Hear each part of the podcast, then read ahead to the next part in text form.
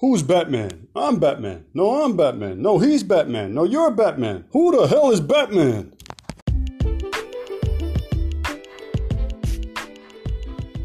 Welcome to the Showbiz Connoisseur Podcast, where we indulge in our passion for lights, cameras, action.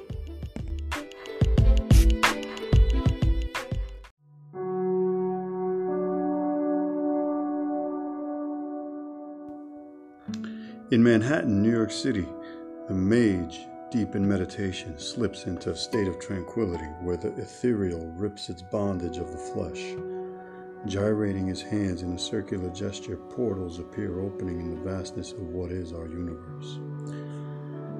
Out in another location in Central City, ligaments extend and recoil as lightning bolts immersed with clouds explode in what can only be related to static charge of superlight speed.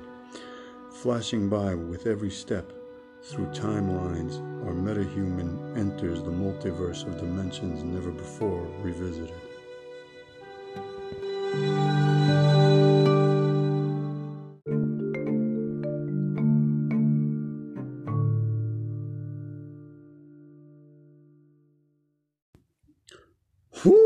Ladies and gentlemen, is it ever a time to be a fan of the DCEU? What a delight! Not a day goes by without some breaking news regarding our favorite DC characters. Last night, news released stating that Michael Keaton, Michael Keaton, is in negotiations to revise his Batman role in the upcoming Flash movie.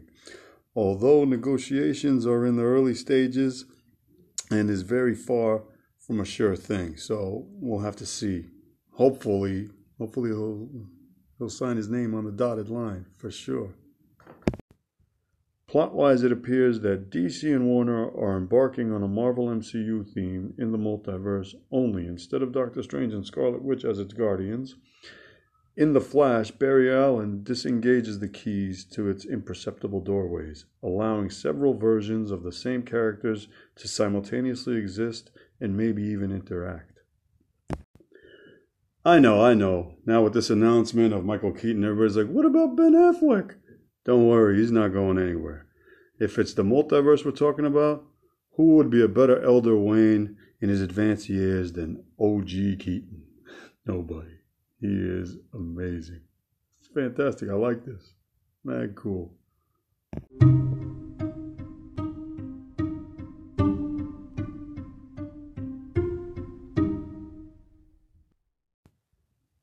Now, it's still not known how the folks at the WB will merge the various multiverses. Based on the Batman v Superman scene where Flash tells a groggy Bruce Wayne about what the Man of Steel has become, you can bet that whatever AT&T under the wing of Abrams, Snyder, Reeves and company develop, it'll be nothing short of uncanny. For sure. So don't worry about it. I think it's going to be all right. It's going to be cool.